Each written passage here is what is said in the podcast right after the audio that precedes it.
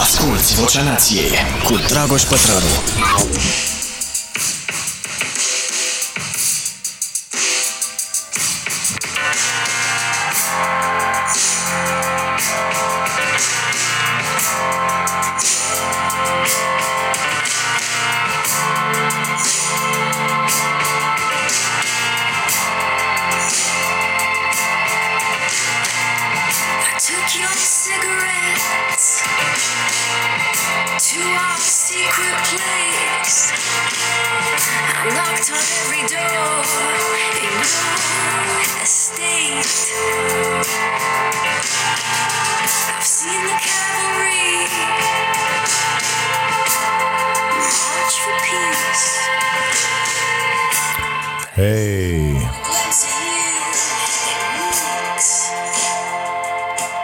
Asta este Lanterns on the Lake, se numește trupa, și recunosc că nu consumasem, dar am reușit să o fac astăzi. Spook the Herd se numește albumul și este foarte, foarte bun. Mi-am făcut un obicei din a căuta muzică în fiecare săptămână. Asta ca să vedeți de ce mă ajută pe mine, în primul rând, foarte mult să fac newsletter-ul Starea Nației, la care, apropo, vă puteți abona. Și aici am o precizare de făcut. O să vă rog să trimiteți din nou, cei care n-ați primit newsletter-ul, un mail, să vă abonați acolo la secțiunea newsletter pe site-ul nostru starea nației punct ro, pentru că erau foarte multe adrese aiurea și din această cauză aveau de suferit și cei cu adrese pe bune, și am mai făcut o selecție, am mai umblat prin ele, le-am mai triat și am scos toate mail-urile care n-au deschis newsletter-ul în ultimele luni, adică nu ne interesează numărul, erau vreo patruzeci de mii, au rămas mai puține, mult mai puține, dar vrem să construim o chestie ok și cu oamenii care chiar vor să primească newsletter-ul ăsta și îl deschid, că dacă v-ați abonat și nu îl deschideți, n-am făcut nicio șmecherie. Și chiar dacă suntem treizeci de oameni, bine, glumesc, sunt, sunt mult mai mulți oamenii care deschid și vă mulțumesc pentru asta, dar uh, asta ne interesează, să ajungă la toată lumea și să deschidă toată lumea uh, newsletter-ul. Bun venit, suntem la Vocea Nației, uh, dragii mei. Uh, sunt la birou, este vineri, ora optsprezece și cincizeci și două de minute când fac înregistrarea. Asta m- în caz că vreți să știți exact când am înregistrat, uh, ca să știți și despre ce uh, vorbesc, că lucrurile cum evoluează acum de la o oră la alta, nu știu unde și cum vom fi peste o zi, peste două, peste trei, patru, cinci, când ascultați voi acest podcast.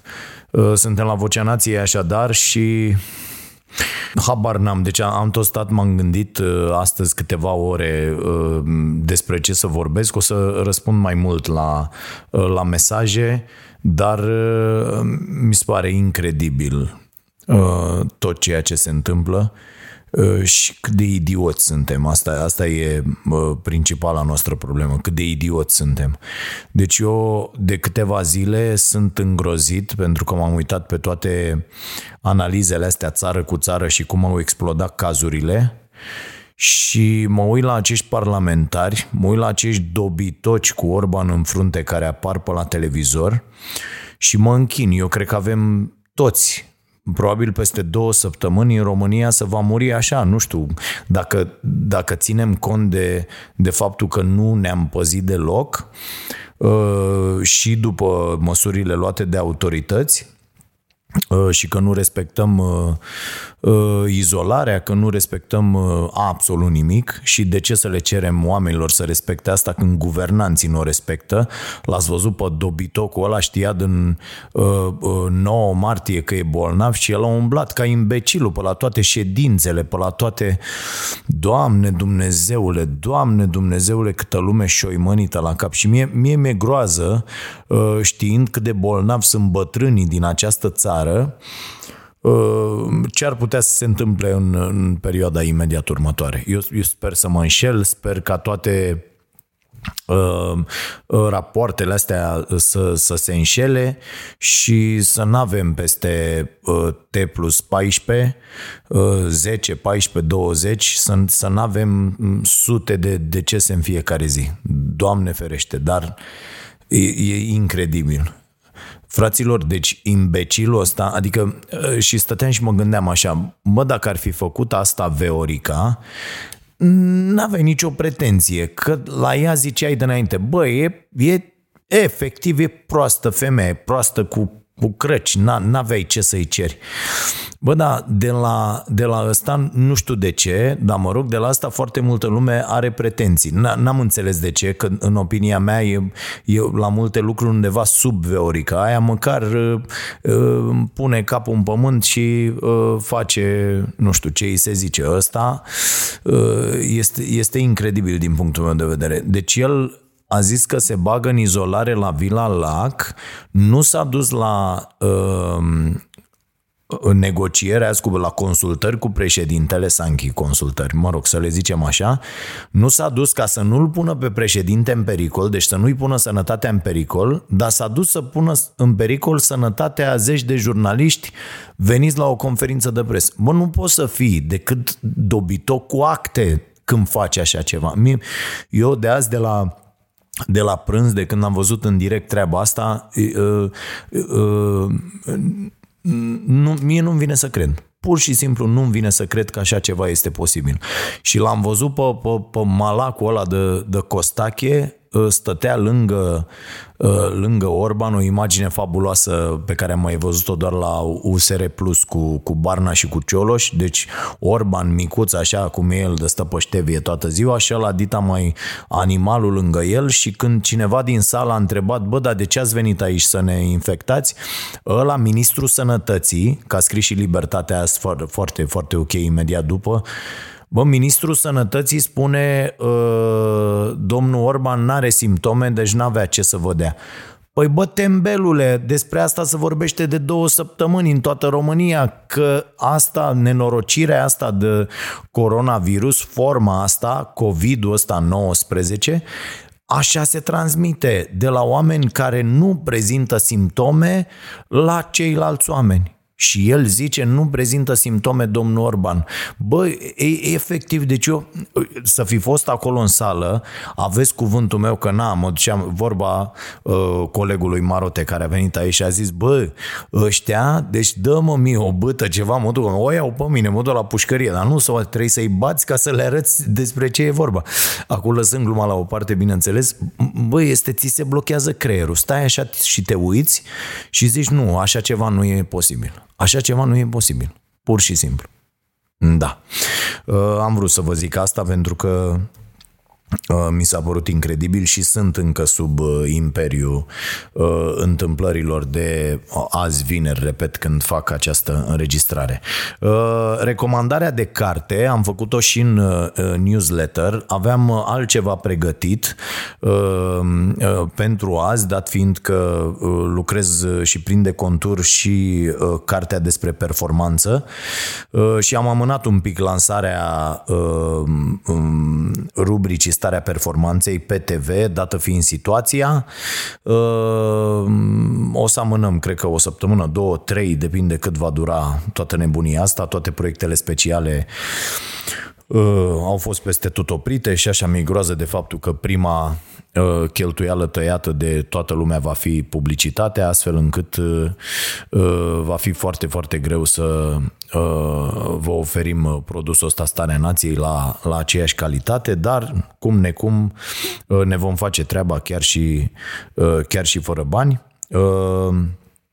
Mi-am lichidat ieri și stocul de de acțiuni, portofoliu, pentru că sunt vremuri incredibil de grele, am reușit să lichidez totul cu o pierdere destul de mică, mă așteptam ca pierderea să fie enormă, n-am Am avut câteva nopți foarte agitate, dar uh, am reușit pentru că unele plasamente au fost chiar foarte profitabile în, în timp, în ultimii ani, și am reușit să lichidez uh, uh, portofoliu ca o măsură de, de siguranță uh, pentru, pentru o perioadă uh, și o să vedem ce... ce se va întâmpla, nu? Uh, și din, din bănuții aia, cred că așa la un minim, uh, la un minim pe economie putem să ne plătim uh, uh, astfel încât să putem să oferim acest produs, chiar dacă uh, nu vom mai uh, scoate bani din el. Uh, și mă gândesc cu groază la, la familiile care, că așa, e ușoară și asta cu izolarea, fraților, ați văzut, tot ies ăștia, băi, te izolezi, stai, și asta am zis și eu, dar după aia dacă stai un pic să te gândești, Uh, izolarea e ok pentru unii care totuși, nu știu, au uh, acolo un ban deoparte, că să zice, amână ăștia ratele, am văzut că au amânat uh, cu plata impozitelor, cu nu știu ce, bun, se oprește toată planeta. Frate, dar dacă tu n-ai una de un leu, dacă tu munceai de azi pe mâine, pentru că, vedeți, de asta e foarte important să ai această perspectivă. Am, am trăit foarte mulți ani în această situație. Bă, merg azi la muncă ca să mănânc azi. E, e foarte uh, tâmpit sentimentul ăsta și uh, dacă nu te mai duci uh, și nu mai ești plătit, că vom vedea ce uh, măsuri se vor lua aici, uh, ai pus-o. Adică tu zici, bă, stau în casă, dar stai în casă, trebuie să mănânci ceva, stai în casă, trebuie să, uh, să faci într-un fel. Și de-aia cred că pentru, pentru foarte, foarte mulți va fi greu. greu. Apoi e, e clar că economia va fi la pământ, că ne va lua extraordinar de mult timp să, să ne revenim și cred că sunt vremuri în care uh, trebuie înainte de toate să, să fim solidari. Cred că solidaritatea în momentele astea trebuie să ne caracterizeze și am văzut vagi urme de, de umanitate în ultimele zile și sper ca oamenii să, să încerce să fie împreună. Uite, avem familiile astea de care tot avem grijă. M-am asigurat astăzi, de pildă, că o familie nu e, că una dintre familii nu e dat afară din, din casă și am plătit chiria pe, pe următoarele luni, pentru că cea care întreține familia a fost anunțată deja că, că nu mai, să nu mai vină la muncă, drept pentru care nu știe ce bani va lua, când îi va lua. Și îmi dau seama că pentru foarte, foarte mulți oameni situația este, este incredibilă. De-aia, de-aia e bine și vă sfătuiesc și sfătuiesc pe toată lumea să, să încercăm permanent să ne punem în situația celorlalți, în situația celor mulți, în situația celor care nu au, chiar dacă noi avem. Și din acest punct de vedere mi se pare o mare nenorocire cum scoate răutatea din noi o asemenea criză, o asemenea nenorocire. Și despre asta cred că e foarte mult de discutat și o să avem de discutat. De-aia recomandarea mea de lectură pentru săptămâna asta, pentru zilele astea de, de izolare, recomandarea mea este... Recomandare de carte. Lebăda Neagră, și cred că e o carte pe care dacă n-ați citit-o, trebuie să o citiți și cei care au citit-o ar putea să o, să o recitească. Deci Taleb este extraordinar și cu Antifragil și cu... Dar asta, asta e de citit Lebăda Neagră. O, o recomand și celor care nu înțeleg de ce iau decizii proaste la un moment dat, și fix despre asta este, este cartea, despre deciziile pe care le luăm și nu înțelegem de ce greșim. E bună cartea și pentru cei care joacă la pariuri și pentru cei care joacă la bursă și pentru oamenii care iau, iau tot timpul decizii bazându-se pe niște informații, că de fapt asta este Lebăda Neagră. este chestia pe care nu știai, despre care nu știai și care face ca uh, toate lucrurile pe care tu le-ai uh, uh, crezut despre un eveniment și despre uh, finalitatea lui uh, să... să fie greșite, să nu fie suficiente de fapt. Și am, am recitit așa cartea și not, de fapt că nu cartea, notițele pe care le-am făcut, m-am tot uitat zilele astea în bibliotecă, bă, ce carte să recomand eu care s-ar potrivi zilele astea, și m-am bucurat că am dat peste Lebăda Neagră și cred, cred că e foarte, foarte important când luăm o decizie să ținem cont că sunt foarte multe lucruri pe care nu le știm despre lucru, despre, despre acea decizie și despre evenimentul pe care noi luăm o decizie. Nu știu, Taleb dă un exemplu cu curse de cai, cu... sunt foarte multe exemple, da? Și sunt informațiile pe care nu le avem. De fapt, vă spuneam, asta este Lebăda Neagră. Tu crezi că Barcelona bate și de-aia are cotă unu virgulă unu, unu virgulă doi și zici, băi, bate sigur, n-are ce să se întâmple, dar există o informație pe care nu o aveai, sau chiar dacă toate informațiile, tu zici, mamă, sunt foarte, foarte informat, tu nu știi că Messi a avut diarie seara și că nu e ok și că a prins o zi proastă, sau că uh, jumătate dintre băieți au fost la... Uh, au băut seara, sau sunt informațiile astea care nu se leagă, sau că a fost lună plină și unii dintre băieți nu, nu se simt bine și n-au dormit în noaptea respectivă. Tot felul de lucruri de-astea care fac să apară peste tot lebede negre. Și în legătură cu situația în care ne aflăm acum, toată lumea emite tot felul de judecăți de valoare și mi se pare, mi se pare incredibil că avem răspunsuri la, la toate lucrurile și toată lumea are verdicte. Ați observat? Lumea știe. Deci eu dacă vă, vă citesc așa, nu știu, cincizeci de mesaje la întâmplare primite pe telefon în ultimele două, trei zile, vă aruncați după casa presei. Serios, adică eu stau, mă uit la aceste mesaje pe care le primesc din partea unor oameni și mă închin. Și cu unii am încercat, să, cu unii am încercat, le-am răspuns. Doamne, nu vă spărați, dar de ce răspândiți chestia asta? De pildă ăla cu doctora care a luat o pauză și a zis că stai că nu e bună vitamina C, sau... Deci toate ipotezele astea, toată teoria conspirației despre coronavirus, și îi întreb pe oameni, doamne, dar de ce ai răspândit? Știi sigur că e vorba despre a, un medic aici, sau că e vorba despre...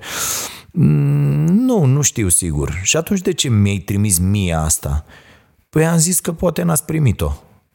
Mamă, deci, deci mi se pare, îți explodează pur și simplu capul. Pur și simplu îți explodează capul. Și cred că asta... asta aici e lipsa de educație, lipsa totală. De fapt, de fapt nu, e, nu e lipsa de educație, pentru că am, am și prieteni cu câte două facultăți care cu asta se ocupă toată ziua.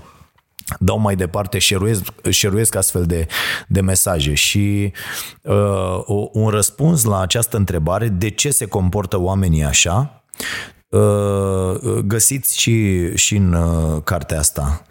Uh, în, în Lebăda Neagră. Și... Uh, Există și sunt foarte multe răspunsuri în foarte multe cărți. Cu toate acestea nu reușim, fraților, să, să ne abținem.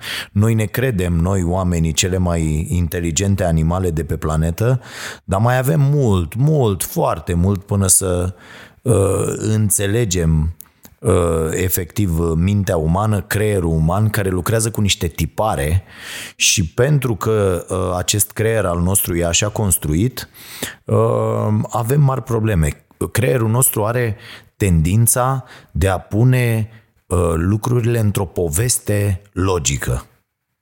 Da? De asta și dăm mai departe lucrurile astea, de asta uh, ne plac răspunsurile uh, gen clickbait, de asta ne plac uh, tabloidele, de asta uh, ne place presa uh, cretină care se mulează pe convingerile noastre. De asta ne uităm la posturi care ne dau dreptate, dar, dar noi nu suntem conștienți de asta și zicem, aha, uite ce bine zice ăsta că așa zic și eu. Deci dacă așa zic și eu, e clar că și eu am dreptate, deci sunt bun pentru că am dreptate și sunt ok.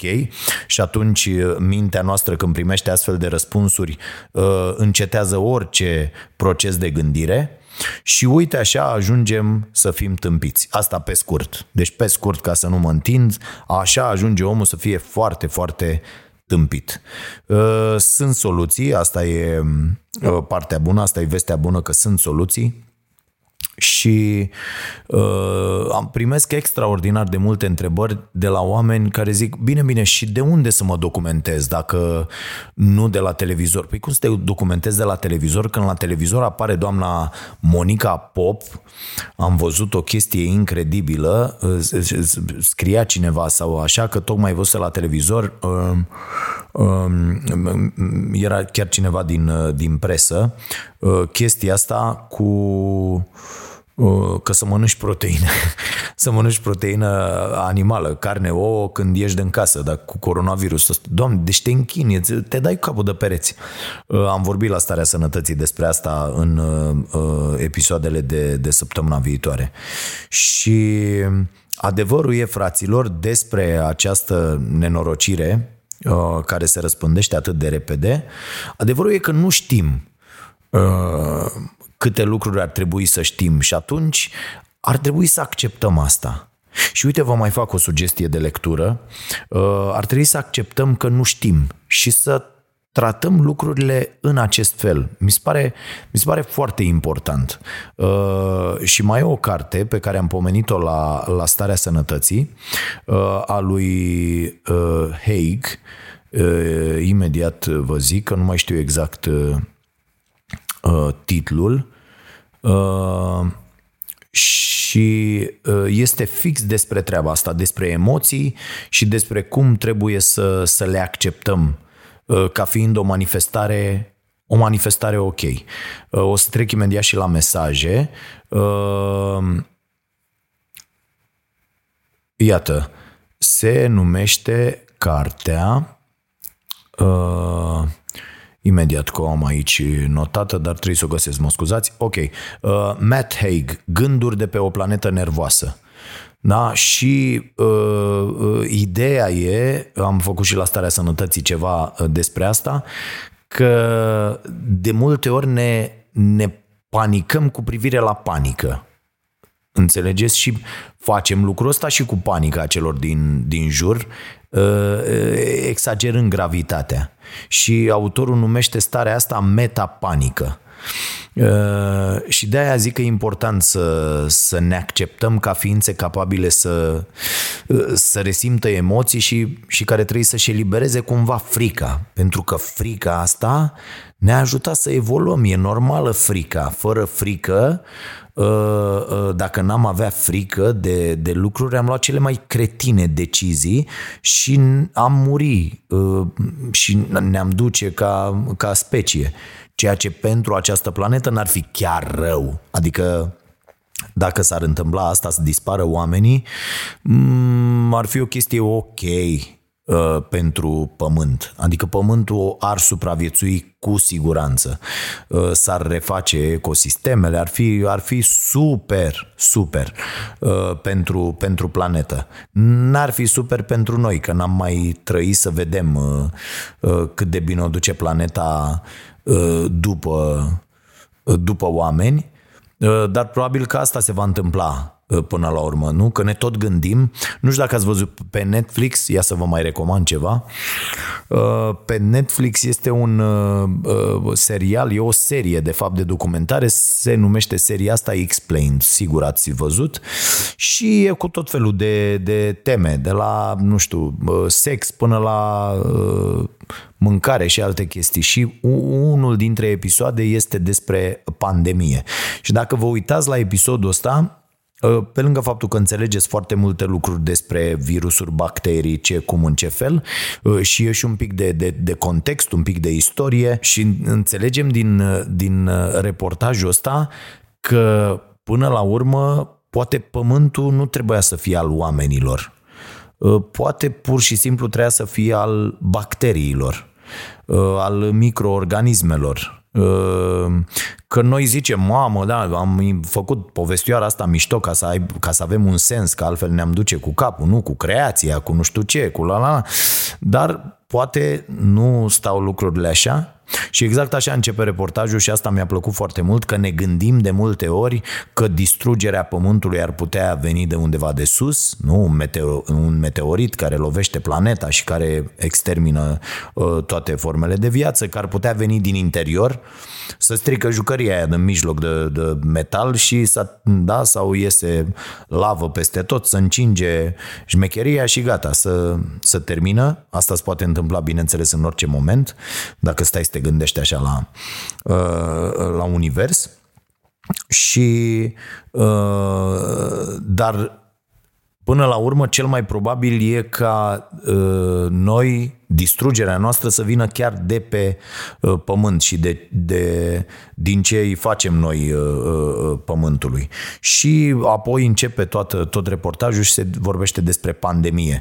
E foarte interesantă treaba, pentru că e făcut tot înainte de asta cu coronavirusul, cu coronavirusul ăsta, pentru că uh, au mai fost două tipuri, uh, SARS-ul și H unu N unu, gripa uh, porcină.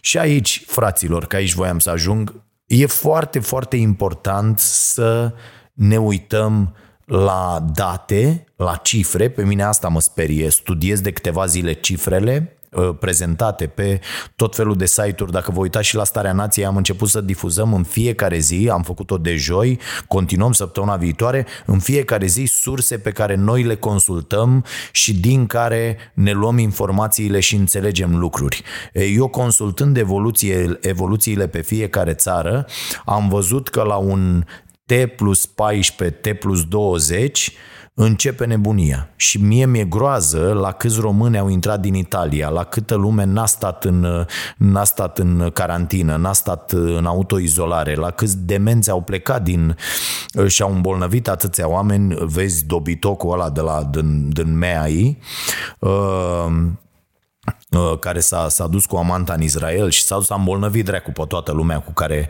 uh, s-a văzut și a dat mâna. Uh, eu de asta vă ziceam, revin la ideea de la început, că mi-e groază de, de ce o să se întâmple. Pe de altă parte, dacă luăm și uh, analizăm strict uh, cifrele, uh, o să vedem că inclusiv pentru uh, foarte mulți dintre jurnaliști a murit rațiunea. Deci pur și simplu a murit rațiunea, pentru că n-ai cum să, să fii atât de alarmist, să dai numai reportaje cu, cu uh, reporterul având în spate rafturi goale. Și e chestia asta, domne, ce e realitatea? Când uh, uh, mulți jurnaliști au crescut cu această chestie și eu am avut-o pentru foarte mult timp până, până am reușit să, uh, să trec de asta. Și chiar asta e o idee interesantă pe care poate o discutăm odată. De câte ori judecăm pe alții pe baza unor uh, lucruri uh, prin care am trecut și noi și am evoluat. Și am evoluat. Și uh, eu de fiecare dată zic, da, da, am fost și eu acolo, da, da, și eu am crezut asta. Uh, și da, da, și eu am fost acolo, am crezut ca jurnalist că dacă spun ce văd, aia e realitatea. Fals. Fals. Ca jurnalist îți trebuie o înțelegere mult mai profundă a lumii. Dacă eu relatez, am spus-o și la Starea Nației săptămâna asta, dacă eu relatez cu un raft gol în spate și spun că magazinele sunt goale, românii se bat pe produse, este nenorocire, nu știu ce, n-o să fac decât să amplific starea de nebunie și zic și un neadevăr, pentru că eu m-am oprit în mai multe magazine, inclusiv când merg acasă, și ele sunt aprovizionate. Că ai găsit tu un magazin, două, zece magazine, realitatea este că există magazine luate cu asalt de unii români. Deci există unele magazine, așa arată realitatea. Realitatea uh, care trebuie relatată e asta. Unele magazine din unele cartiere au fost luate cu asalt de unii români intrați în panică. Dar asta nu înseamnă că toate magazinele din toate cartierele din toată România au fost golite. Sunt două lucruri total diferite și aici e vorba de lipsă de responsabilitate, în opinia mea, când se transmit aceste mesaje absolut uh, cretine. Apoi, nu știu dacă ați văzut, uh, noi la, la emisiune, la Starea Nației, am început să prezentăm uh, datele comparativ. Bă, uite, asta s-a întâmplat în Italia, asta se întâmplă la noi, deci ar trebui să se întâmple asta după atâta timp, să vedem exact despre ce e vorba. Că, practic, Ce, ne, ce sperie la, la treaba asta, la acest uh, uh, SARS-CoV doi sau, mă rog, covid nouăsprezece sau uh, uh, e vorba de uh, faptul că se răspândește extraordinar de repede, extraordinar de ușor, pentru că, haideți să ne înțelegem, gripa aia porcină era luată de unul din cinci oameni. Vă dați seama, unul din cinci oameni uh, se îmbolnăvea de, de gripă de aia porcină uh, și rata de mortalitate însă a fost de zero virgulă zero doi. Cu toate astea, într-o perioadă de niciun an, nu mai știu, ceva uh, din septembrie-octombrie până în august, deci o perioadă de niciun an, uh, au fost la uh, nivel mondial uh, vreo optsprezece mii de morți. Noi am difuzat la Starea Nației inclusiv o știre de, de, din două mii zece, din două mii nouă, pardon, paisprezece ianuarie două mii nouă, deci acum unsprezece ani, când o reporteriță spunea și cu aceste patru cazuri de azi se ajunge la o sută de decese. Dar vă aduceți aminte în două mii nouă să fi fost acea, această nebunie? N-a fost această nebunie. Da, poate pentru că în două mii nouă nu erau atât de bine puse la punct nici rețelele, deși exista Facebook. Eu mi-am aminte ce două mii opt mergeam la tot felul de întâlniri de astea și veneau tot felul de oameni de pe afară și ne povesteau despre Facebook, despre, și mă uitam acum chiar că eu am contul de Facebook din două mii nouă. Cele mai multe dintre conturile uh, românilor sunt din, din acea perioadă. Deci nu era încă, încă era la început asta cu rețele sociale. Acum toată nebunia s-a dus așa imediat și uh, uh, iată la ce s-a ajuns. De, deci asta sperie foarte tare, că se transmite extraordinar de ușor. Pe de altă parte, uh, și da, se și se și moare de la, de la treaba asta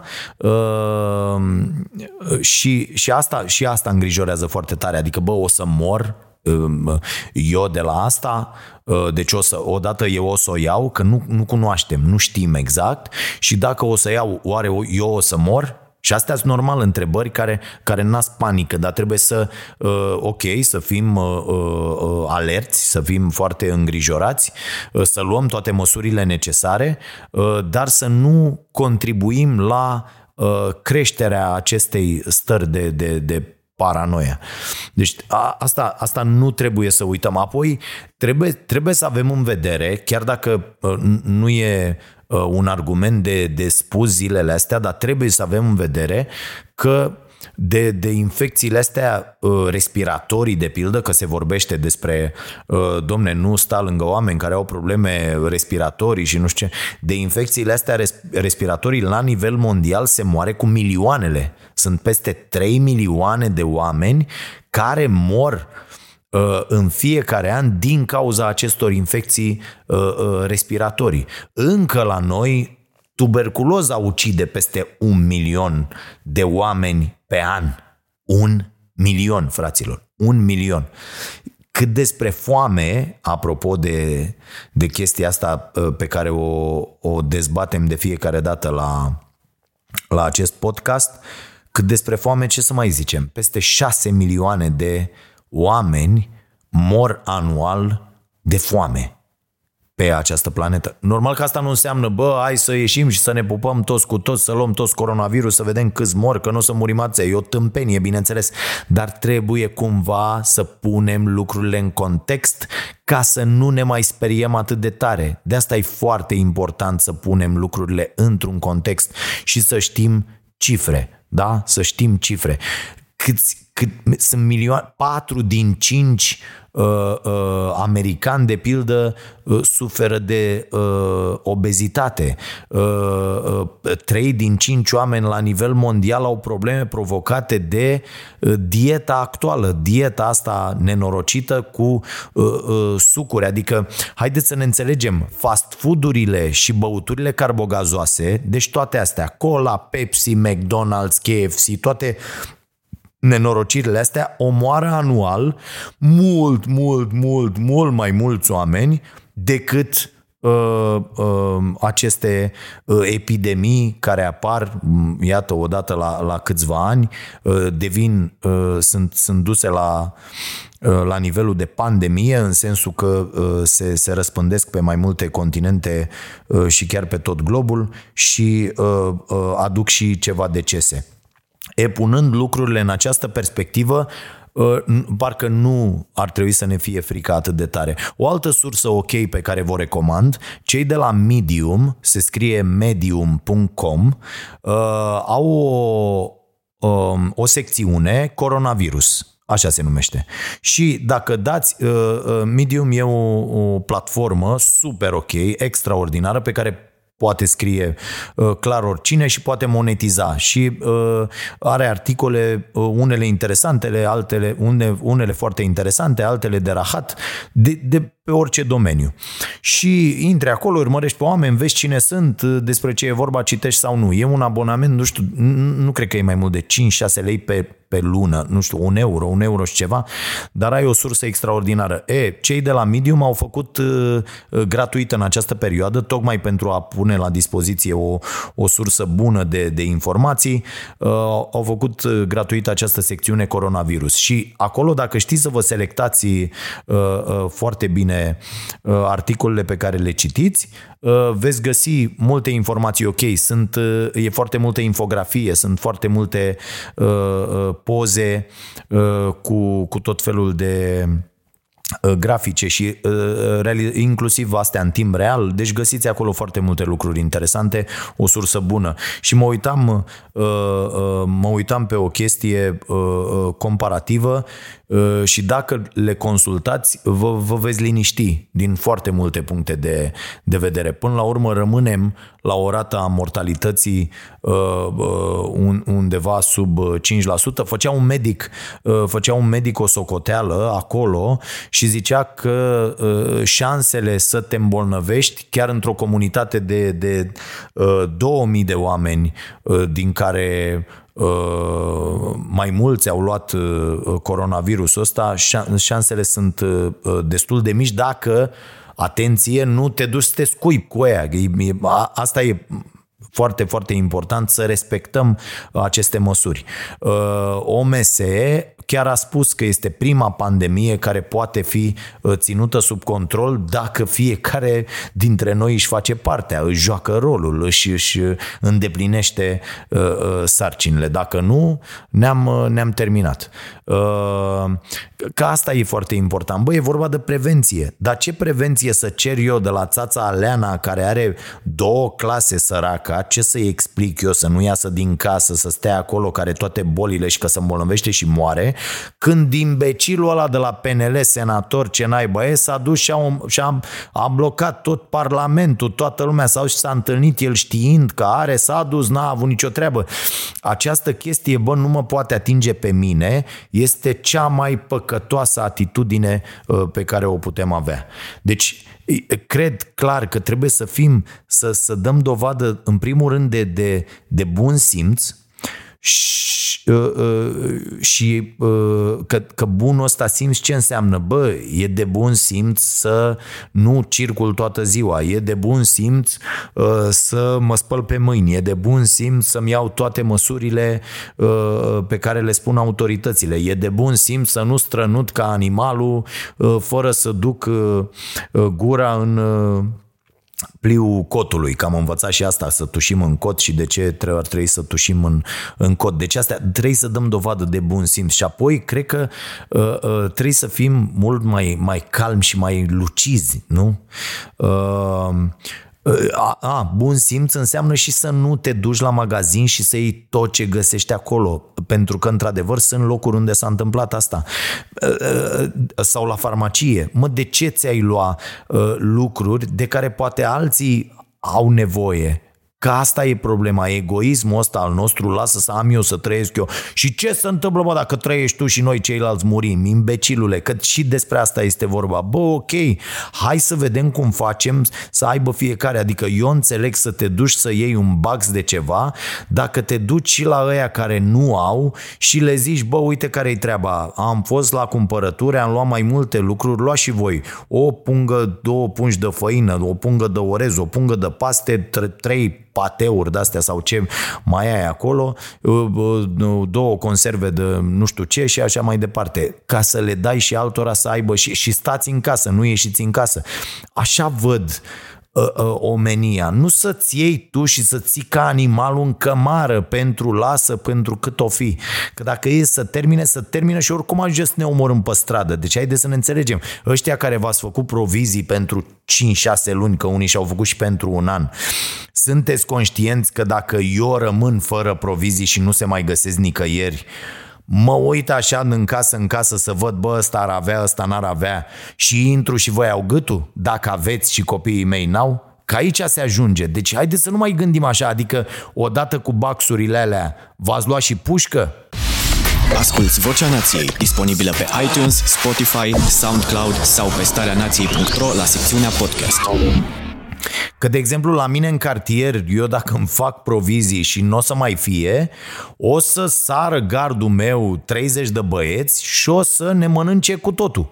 Pentru că aici se va ajunge. Deci nu e asta o soluție. Haideți să vedem cum facem să avem toți pentru cât mai mult timp. Iar o, o astfel de atitudine, dacă, dacă așa vedem lucrurile și când mergem să ne luăm ceva, zicem, lasă-mă, nu iau, iau decât... Uh, și a, și a, a, altă treabă, băi, ăștia care vă permiteți, mai ales în orașe, că văd atât de mulți oameni care intră în magazin. Eu n-am intrat într-un magazin de, nu știu, două săptămâni de când a început nebunia asta, n-am intrat pur și simplu.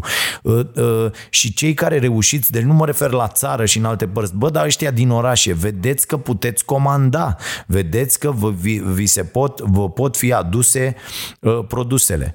Vorbeam cu cineva din Franța, uh, medic, uh, uh, și îmi spunea foarte clar, s-au făcut firme care sunt subvenționate de stat și care asta fac. Tu nu plătești una de un leu în plus, îți aduc ce ai de comandat. Suni, sunt niște numere de telefon, suni, zici ce ai nevoie, bună ziua, bună ziua, uh, am nevoie de asta, asta și asta, am peste cincizeci de ani, stau în casă și ea ți aduc acolo, îți lasă tot într-o daia dezinfectat, frumos, tu bagi în casă și stai acolo. Da? Deci ăștia care puteți comanda, comandați, fraților, că internetul ăsta nu s-a inventat ca să răspândiți prostii pe WhatsApp și pe Facebook. Puteți intra pe net și puteți face o comandă de mâncare. La, la magazine, livrează magazinele în foarte multe locuri sau uh, uh, puneți să, să vi se aducă. Uite, asta vedeți ce înseamnă un stat de căcat care n-are nici măcar guvern.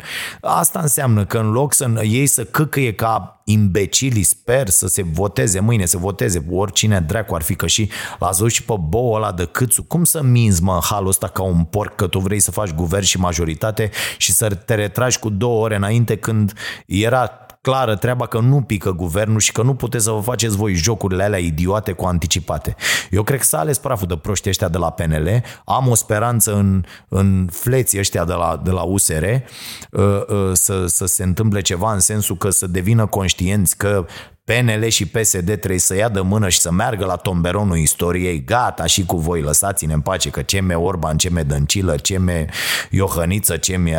Haideți să nu ne aducem aminte de vremurile alea când Iohăniță era în limbă să-l pună Dragnea și cu Ponta și cu ea premier. Hai să ne revenim un pic. Deci... revin de la rahatul ăsta de politică. Asta înseamnă un stat prost, slab. Nu s-a pus la punct cu, cu aceste lucruri și iată trebuie să ne păzim singuri. Am văzut-o și pe aia la, la unde era, la Hunedoara, Doamne Dumnezeule, aia a închis două spitale, mă, o, o copilă de douăzeci ceva de ani inconștientă. Adică ideea e să fim conștienți și să înțelegem că lumea se va opri o perioadă. Da, la nivel egoist îți pare rău, plângi, îți dai cum te, dai, cum te dai capul de pereți, îți făcusești probabil planuri, mulți și-au plătit vacanțele, că și-au luat dinainte biletele cu avioane, cu tot, da bă, pică tot. Asta e, trebuie să acceptăm. Cu cât acceptăm mai repede, cu atât vom putea să ne liniștim mai repede și să acționăm mai bine. Cred că... Cred că e, e foarte important să nu facem excese în perioada asta, să nu ne îmbolnăvim aiurea ca proștii, adică să nu mâncăm prea mult, să nu mâncăm din ce nu trebuie, să ne asigurăm o, o hrană echilibrată, să facem pe cât posibil mișcare acasă. Uite, eu că na, nu mai e de mers la sală, la fotbal, la basket cu băieții, la peste tot, acasă. Cât un program de ăsta foarte frumos, vedeți că sunt uh, sesiuni de-astea hit, foarte, foarte bune, le găsiți pe YouTube, dați H I I T, da? H I I T înseamnă High uh, Intensity Interval Training, da? De, e, e. Uh, vedeți că sunt niște chestii acolo, găsiți și niște aplicații uh, foarte bune care vi le pun, uh, uh, care cronometrează exercițiile și le, le puneți acolo și ăla vă și numără, vă și spune ce aveți de făcut și dacă faceți câte trei de-astea, sunt unele, sunt uh, foarte mișto, sunt niște serii de șapte minute, cu jumping jack, cu flotări, cu uh, un pic de izometrie, metrie, picioare, triceps, fandări, tot felul de nebunii, sunt, sunt extraordinar de bune, pentru că stând acasă nu ne mai mișcăm. Dar dacă facem aceste lucruri, punem și, și sângele în mișcare și ne păstrăm un tonus muscular foarte bun. Asta e foarte, foarte important de știut pentru toată lumea. Și sunt exerciții multe și foarte frumoase care pot fi făcute acasă. Puteți începe o chestie extraordinară, să faceți în cuplu, să faceți cu copiii, să faceți. E, e, e foarte ok și dați o masă la o parte de undeva și n-aveți nevoie de, de mai mult. Eventual dacă aveți o, o, o, o salteluță de asta micuță pe care să faceți și ce e nevoie acolo, un abdomen, o treabă, iar yoga e o treabă foarte bună de, de făcut în, în perioada asta. Și nu, nu e neapărat nevoie de sală, adică nu folosiți asta ca scuză, uite am dat în altele, dar nu folosiți asta ca scuză, bă nu, pă, că nu merg la sală, că nu știu ce, că la la la, asta e. Uh, nu, nu există scuza asta, puteți face, vă puteți mișca chiar fără niciun aparat, fără nicio ganteră, halteră, uh, și, și alte instrumente de-astea pe care le găsiți doar la sală. Uh, și v-am zis, dacă vă uitați pe net, găsiți resurse uh, suficiente. Uh, deci, cred că ar trebui să fim, să fim foarte lucizi, uh, rămân pe, pe chestia asta. Uh, să iau și niște mesaje, am primit mesaje foarte, foarte interesante. N-aș vrea să discut despre... Uh, mesajele astea cu teoria conspirației. Asta și pentru că duminica viitoare vom face la la Starea Nației special, noua noastră producție, care începe din această săptămână, deci de duminică la ora douăzeci și două vă aștept pe Prima T V la, la Starea Nației special. Atenție, emisiunea nu va fi disponibilă pe, pe, pe YouTube și pe Facebook de, decât prima parte, va fi acolo de, de zece minute. Toată emisiunea va fi disponibilă pe net doar pentru cei care și-au activat abonamentul pe YouTube și emisiunea va fi duminică de la douăzeci și două la Prima T V și este despre prevenție. Uh, și a, uite, asta era decizia luată că o, o lăsăm, că nu o lăsăm la liber, dar cred că în noile condiții în care ar trebui ca toată lumea să fie atentă la, la prevenție, cred că Cred că, uite, e o decizie pe care o iau acum pe loc. Cu siguranță emisiunea va fi disponibilă pentru toată lumea această ediție. Dar apoi, după ce se termină nebunia asta, ea va fi disponibilă doar pentru cei care plătesc abonamentul pe, pe YouTube. Este încă o producție, cere niște resurse destul de mari și vrem măcar să reușim să acoperim această cheltuială. Deci este a șasea producție Starea Nației din săptămână. după cele patru de luni până joi și ediția Best Of. Ediția Best Of se mută duminică undeva la prânz, iar ediția Starea Nației special, unde vom lua un singur subiect și îl vom întoarce pe mai multe părți, nu avem pretenția să-l întoarce chiar pe toate părțile, dar pe mai multe părți pe care le considerăm importante și e de la ora douăzeci și două la Prima T V. Și în această primă ediție vorbim despre prevenție, iar în cea de-a doua ediție, duminica viitoare, aveam pădurile în program, dar împreună cu producătorul emisiunii Cristi Coman, noul nostru coleg la Starea Nației, am schimbat tema și luăm la rând toate aceste conspirații. Așadar, dacă aveți o colecție sau conspirații funny, deși cred că le-am adunat pe toate, scrieți-mi la dragoș arond pătraru punct ro. Și acum să lăsăm un pic, pentru că viața trebuie să continue. Uite, o chestie funny, mi-a dat astăzi un mesaj prietena mea de la Rocabella, Teodora Moroșanu, și mi-a zis: domne, zi-mi și mie, dă-mi și mie un sfat.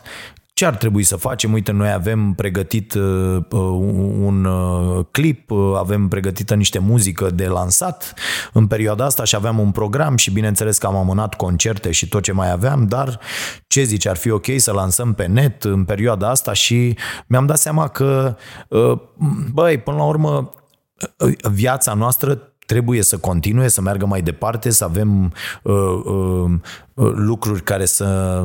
să ne facă să mergem înainte, ca să nu picăm în depresii și în alte nebunii și uh, cred că trebuie găsite uh, modalități să, uh, să, să mergem mai departe, chiar dacă trebuie să stăm departe uh, unii de ceilalți o, o perioadă, astfel încât să uh, ne lămurim cum e și cu uh, nenorocirea asta.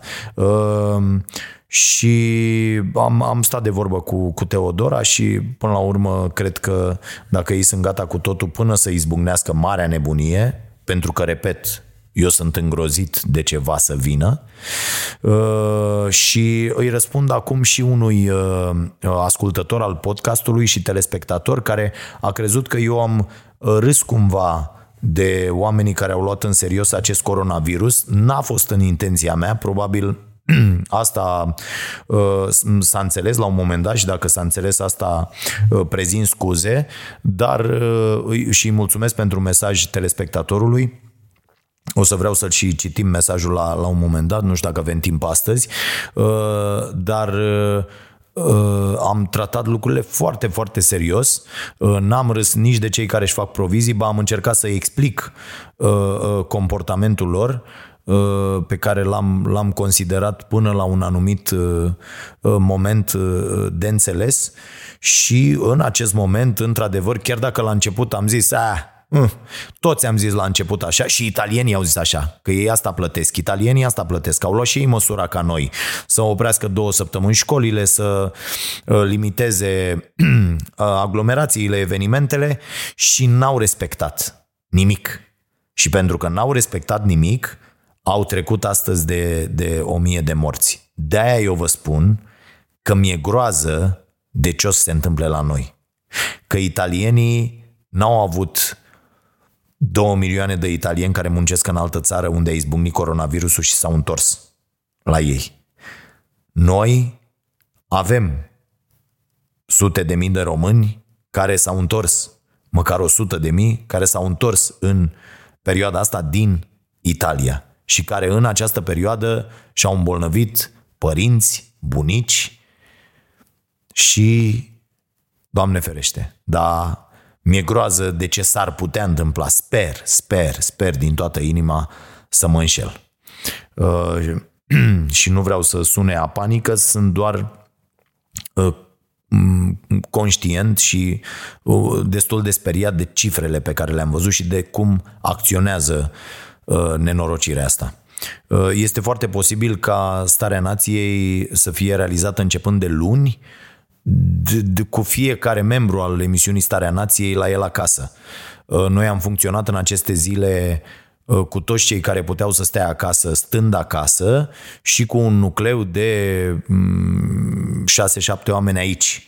Ne-am făcut două planuri de luni în funcție de cum va evolua situația azi, mâine, poimâine, să putem sta toți acasă și emisiunea să se realizeze de la mine din terasă, de unde mai făceam eu podcast și alte lucruri, sau cu venirea aici doar a trei persoane. Vom vedea cum vom proceda, o să vă anunțăm. Voi scrieți, Pătrarul citește. Și vreau să insist pe mesajul lui Marius, pe care l-am primit chiar înainte, că vedeți, e și norocul ăsta, ce noroc ai să ți să citească mesajul, chiar înainte să începă înregistrarea, uh, și mi-a plăcut. Mi-a plăcut pentru că uh, în, în nebunia asta e un mesaj care îmi dă speranțe și care e o urmare cumva a ceea ce facem noi cu toții aici la... la acest podcast. A, să vă anunț că s-a amânat și deschiderea Cafenelei Nației de la Ploiești, bineînțeles, un gest, un gest normal. Asta chiar dacă am angajat deja oameni acolo, asta e, asta e, vom uh, pierde, cred că toată lumea uh, trebuie să lase orice fel de idee de profit la o parte în acest moment și să pună toate resursele pe care le are la dispoziție, astfel încât cât mai mulți oameni, beneficiind de acele resurse, să treacă ușor de chestia asta. Și vă spun cu toată sinceritatea, dacă dați, dați din ce aveți în plus, cu cât veți da mai mult, cu atât vă va fi mai bine după, când tot ceea ce dați vi se va întoarce înzecit. Credeți-mă, știu despre ce vorbesc, de când practic această filozofie despre viață, nu se întâmplă decât să mi se întoarcă de, de zece ori, de o sută de ori binele făcut și ce împart cu ceilalți. Deci aveți în vedere treaba asta și nu țineți pentru voi. Dacă aveți două conserve, sunați acum pe cineva care nu are și dați una dintre ele. Da? E, e, e foarte important. Bun. Salut, sunt Marius, am douăzeci și opt de ani, momentan locuiesc în Dublin. Uh, bravo, frate! Aș vrea să-ți mulțumesc pentru așa, așa, le urmăresc de vreo patru ani emisiune, chestia așa. Băi, am, am treaba asta, mă opresc un pic din mesaj. Băi, există chestia asta, primesc foarte multe mesaje de la oameni care ne descoperă acum. Și uh, mi-a trimis, uh, am avut mai multe mesaje, domne, tot zici că te lași, că ești la pensie și da, eu vă spun sincer, Starea Nației în forma actuală, eu nu mai, nu mai fac mai mult de trei sezoane, adică eu la patruzeci și cinci de ani, la patruzeci și cinci de ani am ieșit la pensie, ca să ne înțelegem, deci nu mai există ce înseamnă pensie pentru mine la patruzeci și cinci de ani, că nu mă mai trezesc în nicio dimineață cu gândul că trebuie să fac ceva în ziua aceea ca să câștig bani cu care să trăiesc, deci să ne înțelegem. Despre asta este vorba, eu așa am planificat lucrurile și așa se vor întâmpla. Sper să am acest podcast și să-l păstrez la fel, gratuit, fără bani, în, în perioada aceea și să vă zic, vă aduceți aminte în episodul cincizeci și habar n-am, unu, ăsta, doi, ceva de genul ăsta, ce vă spuneam eu, că la patruzeci și cinci de ani se încheie și în rest o să, da, o să predau, o să fac tot felul de chestii cu Școala Nației, cu alte uh, proiecte uh, non-profit, dar nu voi mai munci pentru bani uh, după, după vârsta asta. Bun, și uh, sunt mulți oameni care, care zic, domne, te-am descoperit acum, îmi place foarte mult și cu Starea Sănătății și cu tot și am auzit că mai faci și alte proiecte și nu știu ce. Și eu în gândul meu zic, Doamne Dumnezeule, eu m-am săturat, nu mai pot de douăzeci și cinci de ani, m-au descoperit un, un ieri, alaltă ieri, da? Asta e. Asta e. E, foarte, e un număr foarte mișto de, de stand-up al lui Mark Maron, pe, tot pe Netflix, l-am, l-am revăzut de curând. Foarte, foarte bun. Apropo de chestia asta, câtă lume te cunoaște și cum te abordează cei care te recunosc. Revin la mesajul lui Marius. Împărtășesc aceeași viziune asupra vieții, poate m-a influențat, dar cred că e o influență pozitivă. Aș vrea și eu să lucrez serios până pe la patruzeci cincizeci de ani și să-mi dedic o bună bucată din viață pentru a face ce îmi place. Pentru asta, începând din acest an, am început să lucrez pe cont propriu. Bravo! Am crescut la sat, am fost muncit când eram mic, chiar exploatat după standardele de azi, la coasă, la sapă, la tăia lemne în pădure, nu știu cât de legal era, dar nu știam asta la zece doisprezece ani. Am urât munca fizică fără sens, dar n-aveam nici tractor, nici cositoare, nici măcar drujbă până când am crescut mai mare, așa că totul se făcea manual ca nevul mediu, cum probabil încă se mai face în satele noastre, unde copiii sunt exploatați zi de zi. A avut și o parte bună treaba asta, întotdeauna se întâmplă așa, da? Pentru că mi-am propus să învăț ca să scap din starea asta și așa am făcut. Părinții mei au fost destul de înțelegători încât să mă lase să merg la un liceu bun de mate info și apoi la facultate în Timișoara. Am lucrat de la optsprezece ani în programare la mai multe firme, am fost în ultimii ani team lead și software architect. Am avut o motivație enormă să cresc de la an la an și am ajuns la un nivel destul de bun. Bun, așa. Am realizat că mi-ar fi și mai bine dacă aș lucra pe cont propriu. Îmi place să fac aplicații pentru aplicații, aplicații pentru aplicații mobile. Mi-a rămas ca hobby după un job de un an în care am contribuit cu niște aplicații cu zeci de milioane de utilizatori, așa că am zis să încerc și eu. Am început să mă trezesc la cinci și să lucrez la asta cam zece luni. Am făcut tot felul de aplicații, cu majoritatea mi-e rușine, foarte interesant, fiți atenți, asta mi se pare extraordinar, cu majoritatea mi-e rușine. Da, fraților, și eu am foarte multe lucruri pe care le-am făcut în ultimii douăzeci și cinci de ani, proiecte încercate, abandonate, tot. Cu unele dintre ele mă uit la ele și zic, Doamne Dumnezeule, cum ai putut să faci așa ceva? Dar să știți că și Starea Nației și toate lucrurile care au reușit au ieșit din chestii de-astea, din încercări pe care le-am îmbrățișat, din care am învățat câte ceva și am evoluat. Bun, reiau mesajul, cu majoritatea mi-e rușine, dar așa am mai învățat și am început să scot produse și mai multe. Una dintre aplicații este T-Move, dacă vrei le poți vedea aici și aici. T-I-M-O-V-E. O aplicație pentru transportul comun din Timișoara. A, e din Timișoara, ok. Din decembrie m-am mutat la Dublin cu soția, care a primit un job aici, mi-am dat demisia și lucrez doar la asta. Bravo, frate! Bă, întotdeauna mi-am dorit chestia asta, să, să uh, fiu un întreținut. Îi, îi urăsc pe ăștia care zic, nevastă mea a primit un contract aici și eu stau și îmi fac ce-mi place. Bravo cu metre, bravo! Așa. E mult mai greu să fii propriul tău șef tot timpul, dar încerc să mă autodisciplinez cât de cât. De vreo trei săptămâni am lansat o aplicație și vă spun că mi-am descărcat-o înainte de înregistrare. Metrical se numește. Metrical. M-E-T-R-I-C-A-L. Da? Metrical pe românește. E doar pe iOS momentan, de-aia la mine a mers. Pare să aibă destul, destul de mult succes până acum. Ideea aplicației, și fiți atenți că eu mi-am pus deja cu consumul de apă, ideea aplicației este să te facă să fii conștient de ce faci în fiecare zi. Practic îți creezi un număr de metrici pe care să ți, să ți le loghezi. Mă rog, așa, înțelegeți voi, în ideea de a te obișnui să faci asta zilnic și să menții un progres constant. Exemple de metrici sunt timp alocat studiului sau exersării unui skill, număr de pași, pagini citite, câtă apă bei și așa mai departe. Am douăzeci de metrici predefinite și cu un abonament destul de ieftin, doi euro pe lună sau doisprezece euro pe an. Poți să-ți creezi și tu orice metrică vrei cu unități de măsură unde e cazul. Aplicația a prins destul de bine, o folosesc mii de oameni deja, deci ăsta face niște mii de euro, ca să înțelegeți, întreținutul ăsta, ceea ce e foarte încurajator pentru mine. Totuși am observat că numărul de utilizatori români e sub unu la sută din total. Asta în condițiile în care eu sunt român, am promovat-o la toți prietenii și pe rețelele sociale, rezultatul e sub așteptări. Oare românii, în marea lor majoritate, nu sunt interesați să-și formeze obiceiuri bune sau să fie mai productivi sau pur și simplu aplicația nu e destul de bună? E doar în engleză momentan, deși foarte multe, mulți români știu engleză, bun...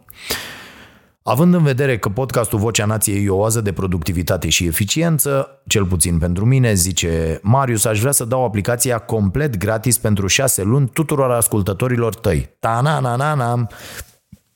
Aplicația e gratuită oricum, Dar șase luni, utilizatorii pot accesa toate beneficiile care vin cu abonamentul, număr nelimitat de metri și personalitate, personalizate, citirea datelor automat, unde se poate din aplicația de Health de la Apple, integrare cu Siri și așa mai departe. Aș vrea să vă mai mulți români interesați de îmbunătățire personală, cu siguranță mulți sunt deja, mai ales ascultătorii.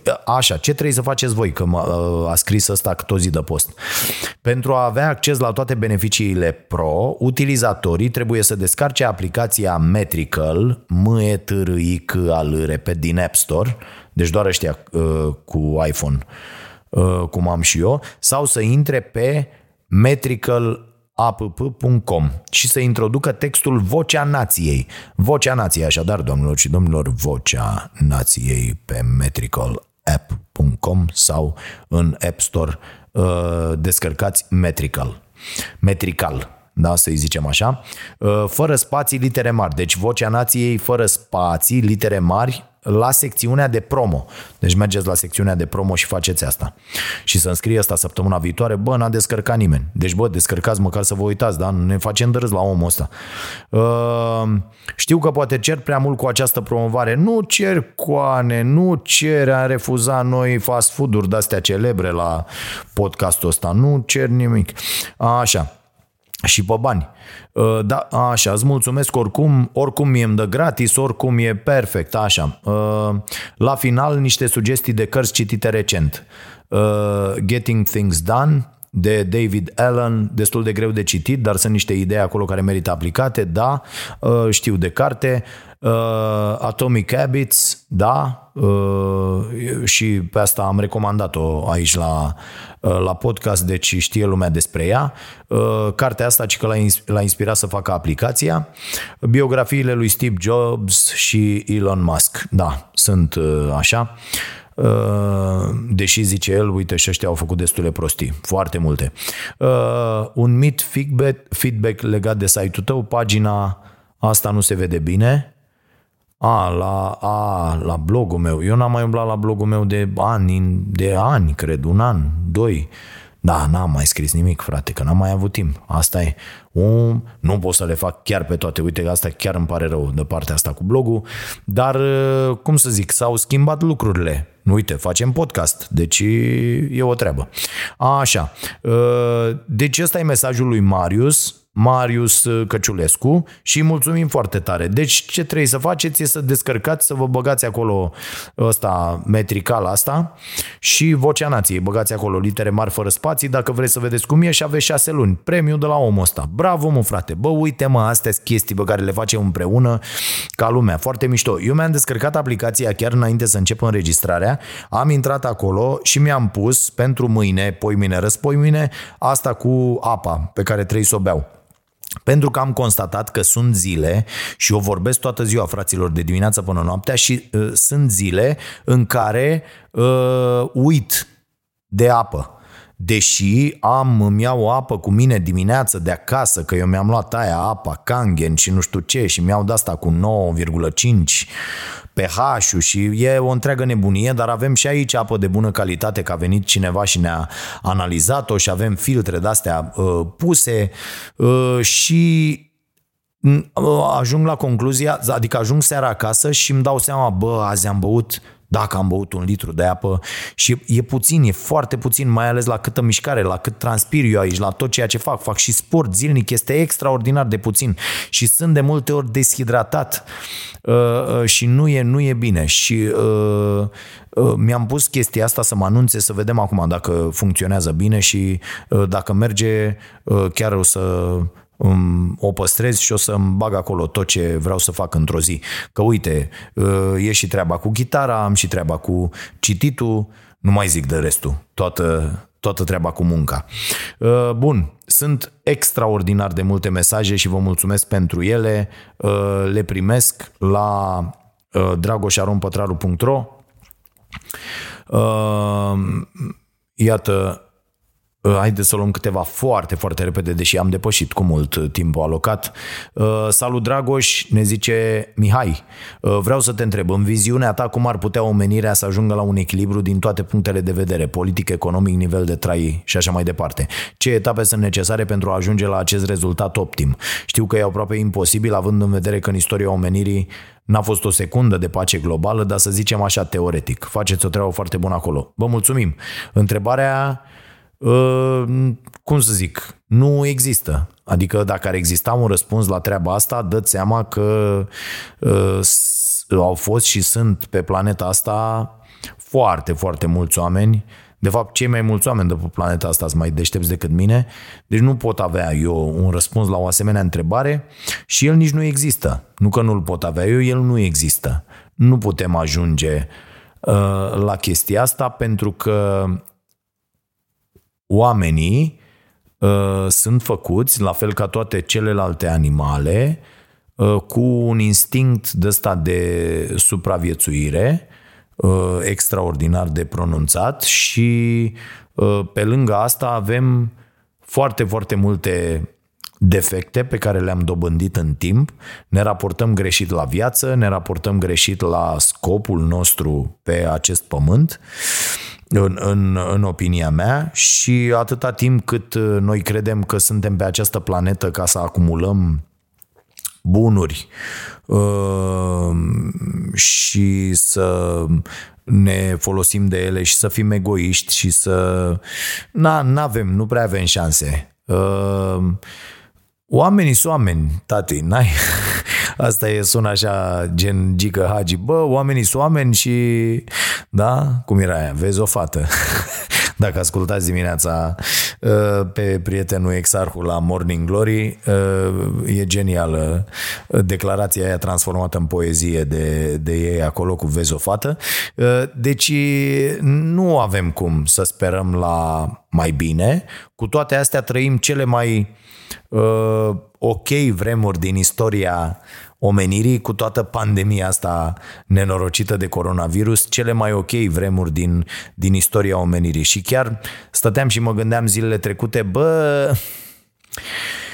n-am, n-am avut de suferit extraordinar de mult în ultimii, hai să zic, treizeci de ani, mai ales pe aici. Înainte, hai că a fost cu comunismul, cu foame, cu nenorocire, cu am, am suferit, na, ca mai rău decât niște câini, foarte mulți dintre, dintre noi. Dar am fost totuși feriți de, de războaie de-astea, de nenorociri. Uite, mă uitam, citeam în Constituție și în legi ce înseamnă că avocatul poporului a cerut instituirea stării de urgență, i-a cerut lui Iohannis, și ce ar însemna starea de urgență. Bă, înseamnă inclusiv suspendarea oricăror drepturi.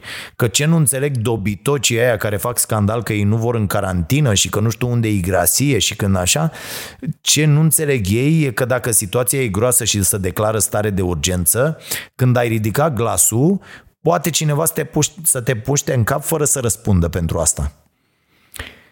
Trebuie să înțelegem lucrurile astea. Da, sunt niște vremuri nasoale și mai ales dacă se declară starea de urgență, bă, dacă faci scandal, poate unul să vină, sau, la fel, e stare de urgență, poate să vină cineva să zică, domnul Iohannis, nu vă spărați, dați-ne și nouă trei case din alea două, sau vedeți că v-am luat deja trei case din alea două, că facem uh, uh, spitale în ele. Uh, da? La fel cum cineva poate să vină la mine să zică, bă, ia mâine evacuarea din Casa Presei, pentru că avem treabă. Stai, domne, că am băgat acolo toți banii, avem credite, plătim, marș, mă, marș de acolo, de, de ieri. Vezi că nu mai ești, de ieri, ți-am aruncat toate alea. Și da, a, asta e, e nedrept, e nenorocire, o să explodeze ficații în unii dintre noi, dar bă, asta este. Sau să te sune să zică, bă, vedeți că v-am luat toți banii din conturi, că asta e. Bă, ai, când revin lucrurile la normal, ne cerem uh, drepturile și uh, averile. Dar e stare de urgență, e stare de urgență, n-ai ce să faci. Și ăștia cu scandalul la autorități ar trebui să aibă în vedere lucrurile astea, să știe.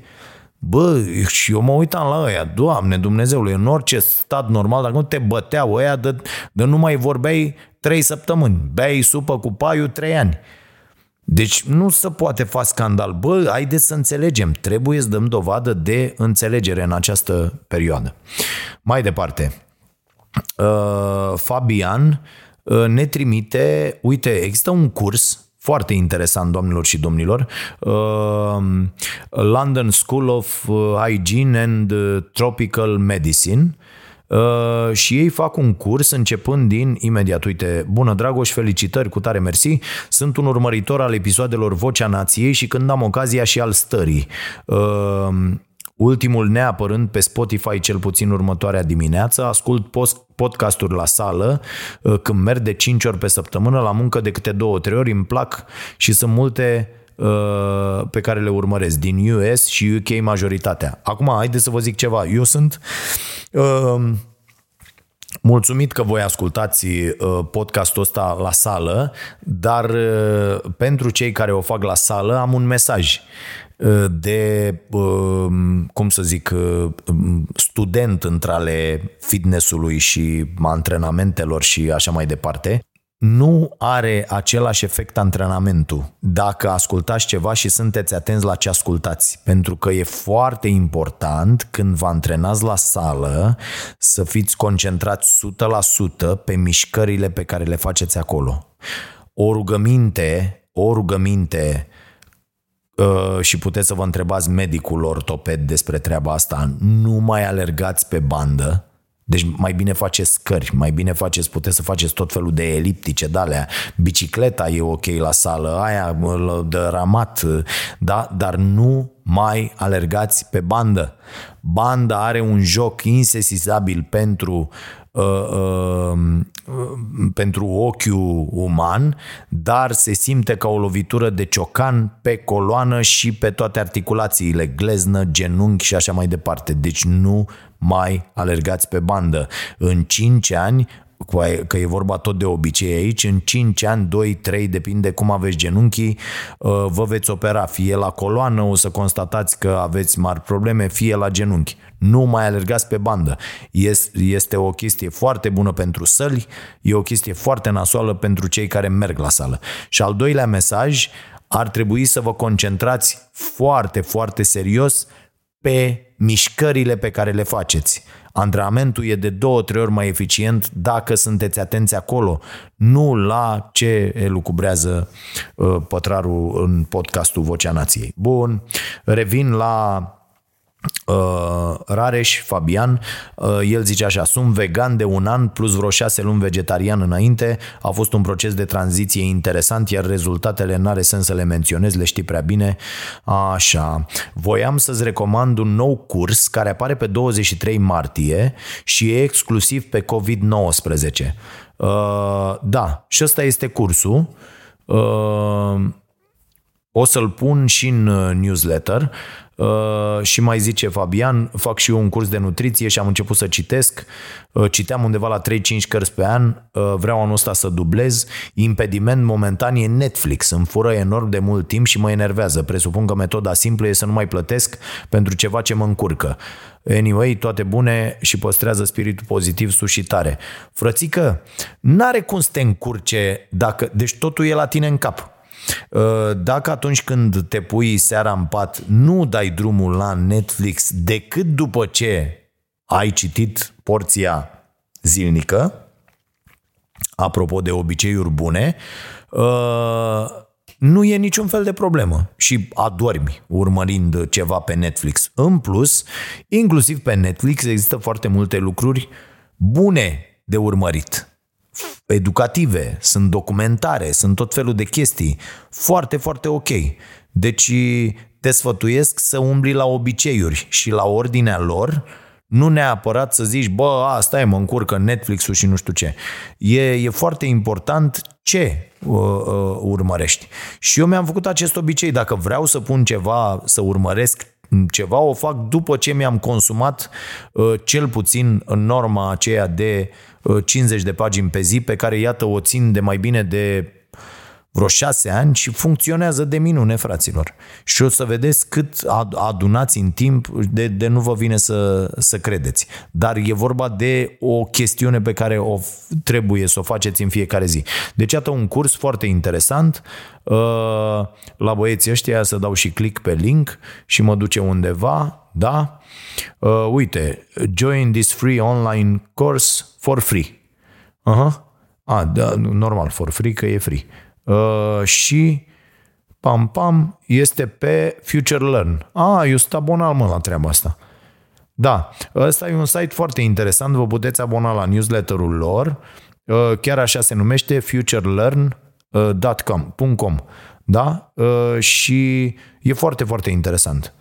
Uh, deci iată, încă o sursă bună care sper să vă ajute. Mai au un mesaj.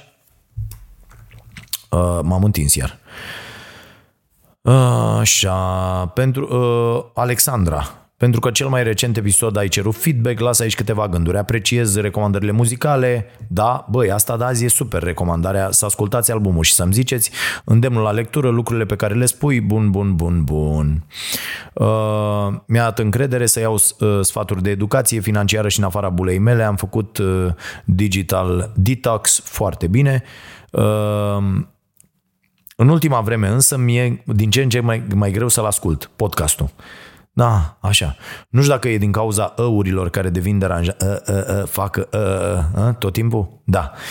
Așa, a cărților de self-help, aici probabil e o sensibilitatea mea recentă. Mm, da, pot să dau mai puține, dar asta, a, cam asta vor oamenii. Că știi cum e, beletristica e uh, subiectivă. De asta mă feresc, că ce-mi place mie poate să nu le placă multora. Dar o să încerc să diversific aici. Uite, asta cu Lebăda Neagră, mm, na, poți să zici că intră în categorie. Uh, e însă ceva ce am observat de multă vreme, probabil vreau să o scriu pentru că e ceva ce mă deranjează în primul rând la mine, adică la ea, la Alexandra. Ah, ia să vedem ce te deranjează la tine și fac și eu. Parcă sunt atât de multe lucruri și proiecte pe care le începi, pentru care te implici și le documentezi, ca apoi să nu mai iasă sau să fie la o calitate mai slabă decât ar fi putut fi, încât constant senzația mea e că te obosești și irosești. Din nou, e foarte posibil să fie o părere accentuată de perioada în care mă aflu eu acum. Îmi pare rău că ești într-o perioadă nasoală, Alexandra, dar e vorba de celebra expresie trial and error și eu asta fac. Găsesc proiecte, le fac, le pun pe picioare, dacă-s proaste le abandonez, dacă-s bune ele merg înainte și se susțin singure, așa s-a întâmplat și cu Starea Nației, am spus-o mai devreme, și asta e, să nu le fac, să nu le încerc, ar însemna să nu evoluez. Nu, nu abandonez proiectele mari deloc. Da, unele sunt amânate din lipsă de resurse. Uite, de pildă cu Școala Nației ne chinuim de doi ani. Da, într-adevăr așa e. Am făcut un parteneriat, ah, să vă anunț, am făcut un parteneriat foarte important săptămâna asta cu cei de la Lifebox uh, și sunt niște băieți extraordinari uh, și Radu și Mădălina și ei vor susține uh, niște cheltuieli foarte, foarte importante la, la Școala Nației uh, și le mulțumim foarte, foarte tare pentru că sunt și ei alături de noi în, în acest proiect și veți vedea rezultate uh, uh, cât de curând. Dar asta e, ne-a luat, ne-a luat foarte mult pentru că avem resurse extraordinar de limitate, dar nu le abandonăm. Unele sunt puse în stand-by, altele și într-adevăr pe alea proaste și pe care nu le putem face și nu le putem face, le abandonăm, asta e. Dar Alexandra, îți mulțumesc pentru mesaj și eu am câteodată această, uite, proiecte puse pe așteptare sunt Starea Performanței și Starea Banilor, pe care le-am anunțat deja și în presă săptămâna trecută, care erau prevăzute a începe de luni, dar nu vor mai începe pentru că ele sunt proiecte speciale și le-am pus în așteptare până după ce se termină această nebunie. Pentru că mi se pare aiurea să le dăm drumul acum. Pe de altă parte, am dat drumul la Starea Muncii, un proiect excelent despre care v-am vorbit, dar nu găsiserăm noi aici persoana potrivită și ne-a venit în ajutor Victoria Stoiciu, care este un extraordinar expert în relații de muncă și explică extraordinar de bine. Al doilea episod îl aveți în, în această săptămână pe pagina noastră de Facebook și pe pagina noastră, pe canalul nostru de YouTube, Starea Nației Oficial. Și acum recomandarea Alexandrei de carte uh, uh, Measure What Matters de John Doerr, da, despre obiective, rezultate cheie și focus în general, și asta zice și ea, de-aia râdeam. Recomandarea vine ironic cu o carte de semi-self-help. Îți mulțumesc, hai că ne-am înțeles. Și încă ceva, două newslettere ne recomandă, actualizator de la Dor, da, o chestie foarte, foarte frumoasă, și ce trimite în fiecare vineri uh, Cristina Chipurici. Uite, puteți să țineți cont de lucrurile astea uh, și ne mulțumește pentru ce facem, Alexandra, și îți mulțumim și noi pentru mesaj și pentru toate gândurile tale. Sperăm să te fi ajutat și pe tine ce ai scris aici, nu doar pe mine. Pe mine mă ajută. O să încerc și asta cu ăurile și cu nu știu ce. Eu, eu vreau să fie cât mai autentic și da, intru cu foarte multe idei în cap și trec din una în alta. Ca să le notez și mai mult de atât ar însemna să fiu foarte strict și cred că s-ar pierde un pic din... Uh, dar încă... Știu eu, o căutăm împreună o formulă care să fie în regulă și uh, o să-i zic și lui Roducu să mai taie din auri. Dar nu cred că putem să facem chestia asta, că ar fi foarte artificial uh, și da, dacă aș fi zis mai puține auri, dacă aș fi fost ceva mai coerent, uh, știți cum e? Și la fotbal mi se întâmplă treaba asta.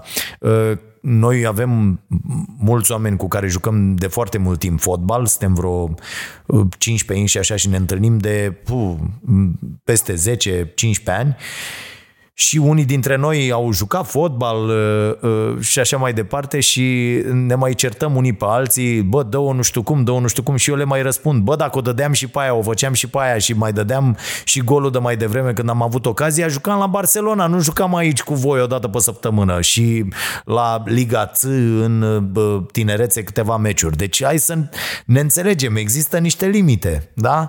Ăsta sunt, așa sunt, dacă aș fi fost mai bun, aș fi fost în altă parte. Parte, nu la această emisiune, ci la alta mai șmecheră și nu la acest podcast, ci la altul mult mai audiat și mai șmecher. Deci haideți să ne vedem cu toții limitele și să încercăm să le depășim, iar am zis-o, și să încercăm să le depășim de fiecare dată.